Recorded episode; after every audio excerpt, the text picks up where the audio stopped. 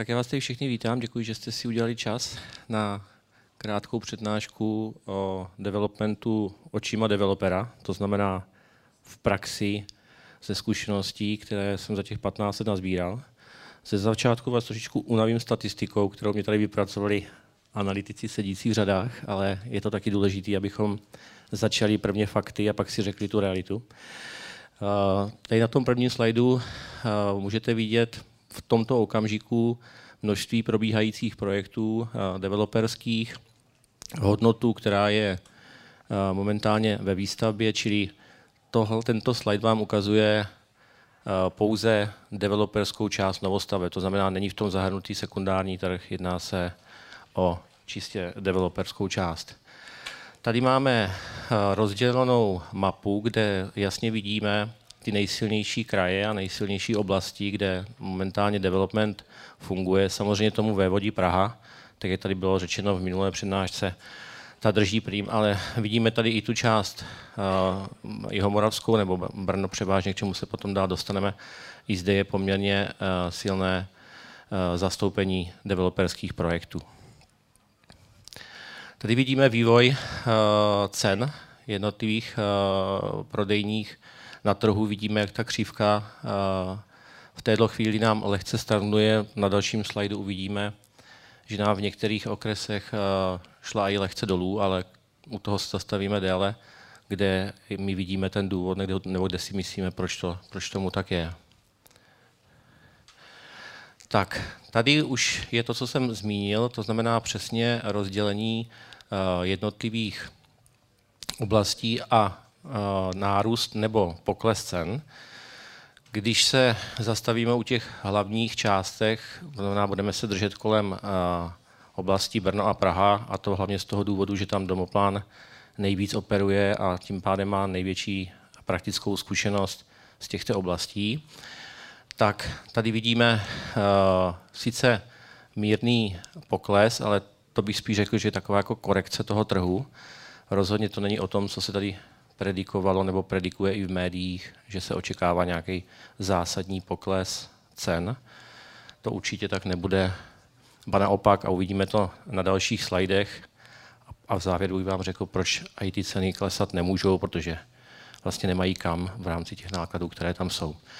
Takže z téhle tabulky je eh, vidět počet bytů, který eh, je v této chvíli na českém trhu v prodeji. Eh, je to rozhodně větší číslo, což dál uvidíme, než bylo v letech minulých, protože eh, se samozřejmě ten trh a ten prodej jako takový zpomalil, takže se nám i zvedá objem bytů, které v téhle chvíli jsou v prodeji a v nabídce. Tohle je souhrn toho, co jsme si teďka ukazovali a tady si myslím, že nejlíp si dokážeme ukázat na těch jednotlivých městech, jak se ten trh vyvíjí. Já se s dovolením uh, zase zastavím u Brna, Eh, kde je zajímavá eh, ta věc, že když se podíváte na nabídku cen za metr čtvereční, tak vidíte od roku 2021 do roku 2023, jak ta cena rostla. Ale co je nejzajímavější, je to, že v téhle chvíli, když se podíváte na ten horní řádek, tak vidíte množství bytů, které je v tomhle okamžiku v prodeji a je to vlastně největší číslo historicky. V téhle chvíli v Brně je největší číslo nebo největší objem developerských bytů v nabídce, ale přesto se nám nehýbá ta cena, která je v prodeji. To znamená, jednou takový počet bytů až dvakrát takový počet bytů, ale cena stále roste. Takže ty predikce, které média vyvolávají a které my samozřejmě v kanceláři vždycky zaznamenáme ten den, kdy vyjde, jak ceny budou padat, tak to vede k tomu, že klient volá a říká, dejte mě 15% slevu, teď, jinak to nekoupím, máte toho dost na trhu. Ale pravdou je taková, pravda je taková, že ty ceny neklesají. Ba naopak, v některých projektech, v těch exkluzivnějších eh, ceny stoupají, protože v podstatě na tom trhu odešel ten hypotekární klient, který buď to kupoval ty byty malé jako investiční, a, nebo to byli ti začínající klienti, ale u těch luxusnějších projektů, které Domoplán tvoří, tak uh, tam my pokles nějak zásadně nezaznamenáváme a hlavně ty ceny neustále neustále stoupou. Takže tohle je celkem zajímavá informace, protože vychází z analytických dat té firmy Comcentra Na to má tady specialistku, která to tady několik let skládá dohromady, takže jsou to opravdu vypovídající data, kde jasně vidíme, že eh, k poklesu nedochází a nedošlo ani v té nejvíc krizové, v uvozovkách krizové době, která byla někdy od toho ledna do dubna letošního roku, kdy opravdu v rámci kombinace války na Ukrajině, hypoték, inflace a prostě mediálního tlaku se ten prodej zásadně přibrzdil, což asi ví, víte, vzhledem k tomu, že pracujete v realitách, že tam jsme měli všichni dostatek času nad sebou přemýšlet a začít vymýšlet zase strategie, což jsme dva roky předtím nikdo dělat nemuseli, tam jsme akorát přemýšleli, o kolik zdražíme ten daný den. Tak to skončilo a vracíme se zpátky do období před covidem, což například pro nás je teda mnohem zábavnější, když začínáme víc pracovat s marketingem a víc pracovat zase s různýma nápadama a slevama v rámci nějakých bonusových akcí, což dva roky dozadu samozřejmě nebylo, to bylo úplně bezprecedentní, co se na tom trhu dělo. Takže naopak zase si myslím, že to, co teda ty média teďka vytváří, tak zase jako úplně extrém toho opaku. Ale asi to svědčí o tom, že ten, kdo v tom, kdo v tom biznisu nedělá, tak jako nezná ty křivky toho, toho trhu a vidí to jenom nějakým subjektivním pohledem, že teď budou ceny, ceny uh, padat, což se neděje. Škoda, že nemají takovouhle tabulku. Spovídám, to neříkali. Tak,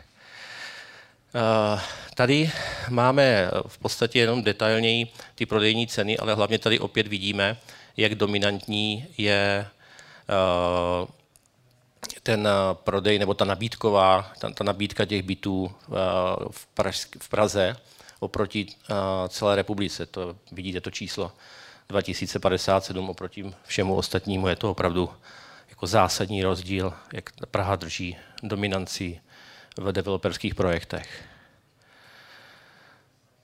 Tak, eh, tohle je jenom taková, jako já to furt směřuju k tomu Brnu, omlouvám se, tady v Praze a spol, ale tam to máme nej, nej, největší ty data, tak tady je to vidět uh, zásadní. No a tady už trošku jako z té samotné praxe, tohle je poslední, čím vás budu zatěžovat z těch analytických, analytických eh, údajů. Eh, tohle si myslím jako nejpravdivější informace. Můžeme samozřejmě licitovat. Vedle jsem byl taky na přednášce, tam pán říkal, že jenom 5%, tady máme napsaný 9%. Já si myslím, že je to jedno. Podstatný je v téhle chvíli, že nemovitosti a investice do nemovitostí jsou jako trvale nejistnějším investičním nástrojem. A ukazuje to historii, když se podíváte 50, 80 let dozadu, my ty statistiky máme, tak uvidíte, že ty nemovitosti nikdy neklesly. Oni pořád kontinuálně rostou. Takže tak, jak se říká, že nemovitosti je nejbezpečnější věc, do které můžete investovat, tak uh, tomu tak je. Určitě to platí dvojnásobně v developmentu v dnešní době, protože samozřejmě těch pravidel, uh, které se musí v nemovitostech v téhle chvíli dodržovat v rámci energetických náročností a jiných, je tolik, že samozřejmě ta nová nemovitost má o to větší hodnotu proti té staré, protože tam, až bude docházet k renovacím, jak bylo řečeno na přednášce pana Zárubí, obzvlášť u těch paneláků a jiných, tak to bude stát takové peníze, že ty lidi na to nebudou mít. A ani to technicky nebude možné, takže se budou potýkat s velkými problémy, jak vůbec tu nemovitost prodat nebo jak vůbec s tím naložit, tu energetickou náročnost, jak, jak, jak vyřešit. Takže uh, o to víc je ta developerská, developerská činnost jistou platformou pro investici a v rámci vašich nabídek realitních kanceláří si myslím, že veškeré pesimistické informace a období leden až květen je snad za námi a opět se vracíme do standardního režimu. Samozřejmě úplně standardní nebude v rámci hypoték, ale už teď na všech signálech je, že ČNB bude upravovat sazby, to znamená, banky začnou nebo budou tlačeni k tomu přemýšlet, kam ty peníze dají. Už si je nebudou posílat jenom z jedné strany na druhou a nebudou potřebovat k tomu a nepotřebují k tomu klienty. Dostáváme se znovu do fáze, kdy banky budou muset přemýšlet, jak s penězi naloží. My to vidíme i na tom, že nás banky jako developery začínají znovu oslovat s tím, jestli, jestli pro ně nemáme zakázku, jestli nemáme pro ně nějakou investici. To je první signál o tom, že banky mají na sebe vyvíjený tlak o to, aby ty peníze vydali. Takže je zcela jasné, že se to přesune potom dál o, tu, o ten level vedle. A to znamená na toho koncového spotřebitele. Čili i ta část hypoték se samozřejmě vrátí zpátky do normálu. Uh, jak jsem řekl na začátku, uh, my v rámci domoplánu máme tu výhodu, uh, že ten trh můžeme sledovat ještě trošičku z jiného úhlu, protože se zaměřujeme na prémiové nemovitosti, které splňují ty základní požadavky na to, aby se ta cena nehýbala, aby byla konstantní a rostla minimálně v tom, jak se očekává, že má růst.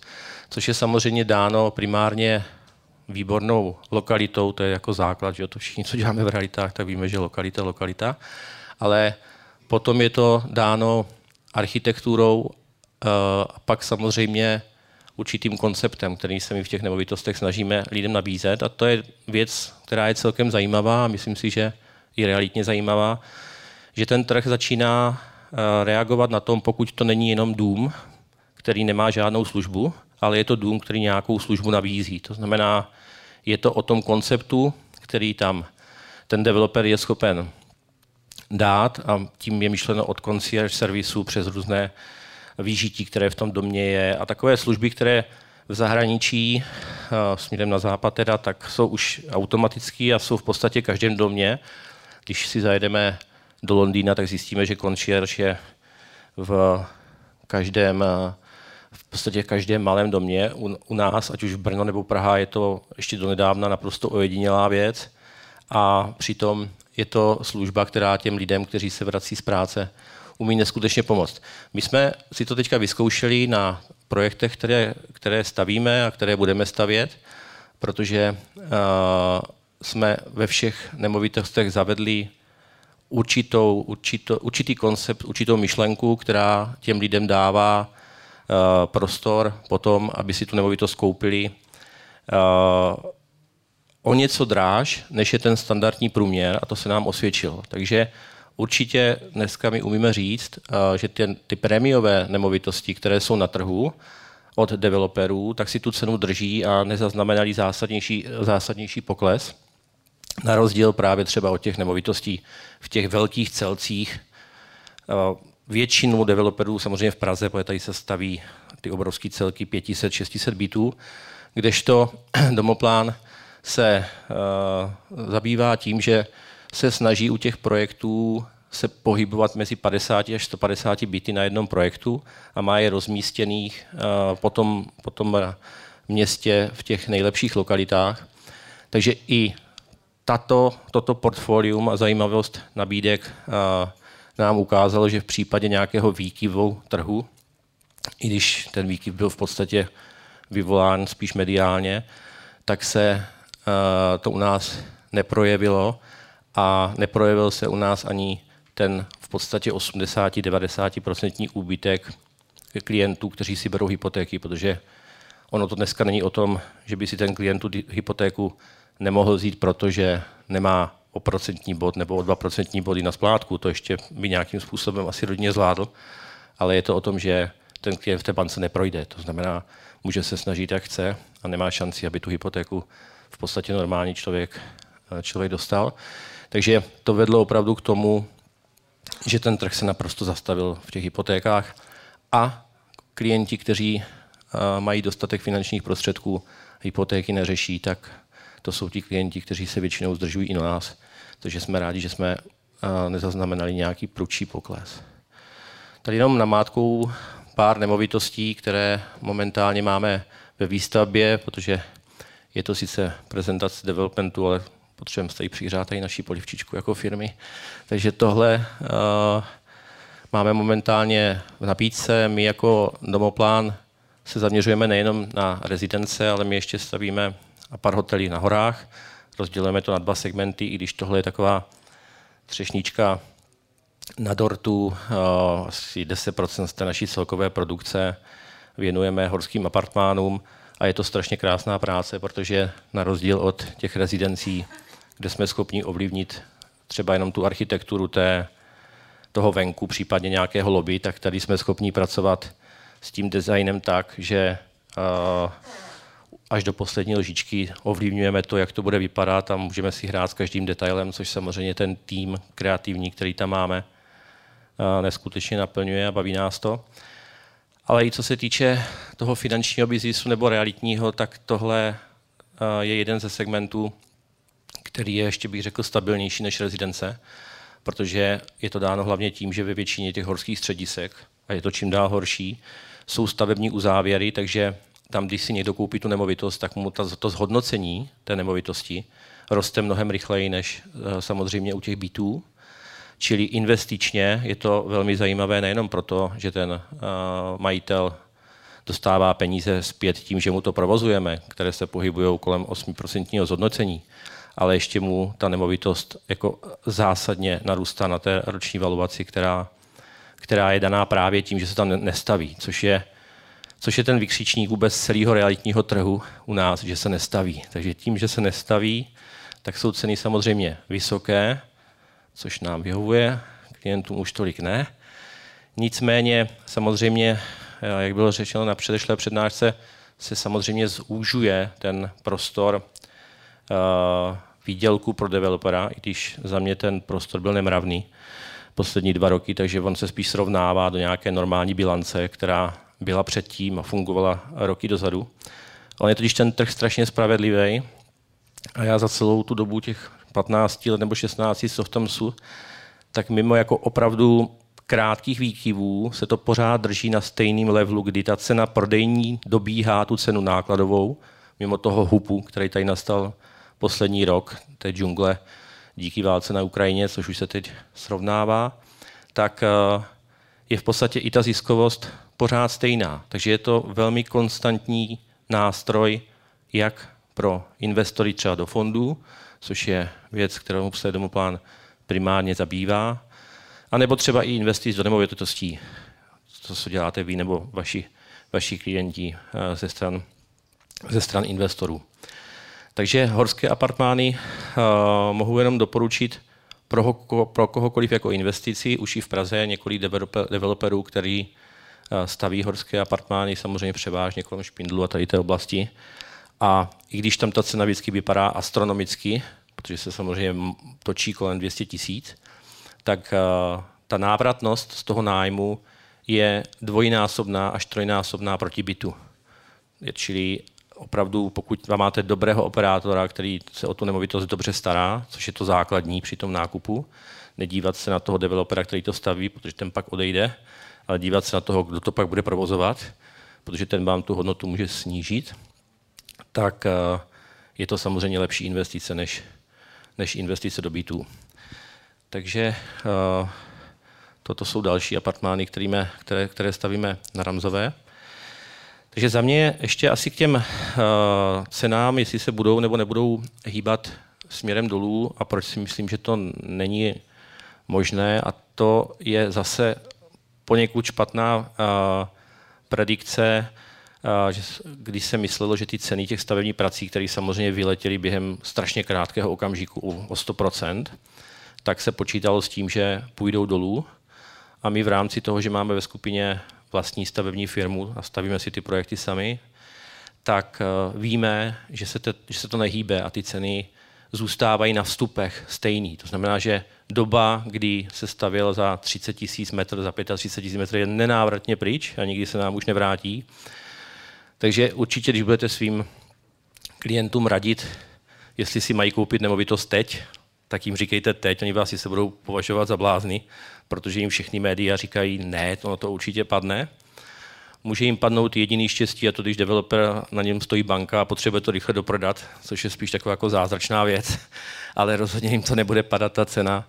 Ba naopak, ta prognóza, která jde ze všech stran, je určitě uh, správná a my to víme z té praktické části, že tam v podstatě není kam uhnout, protože i kdyby ten developer sebe víc chtěl uhnout s cenou, tak ho Uh, tak mu to nedovolí banka, nedovolí mu to fondy, nedovolí, ne, nedovolí mu to regu, regulátor. Uh, je to věc, která je tak hlídaná v dnešní době.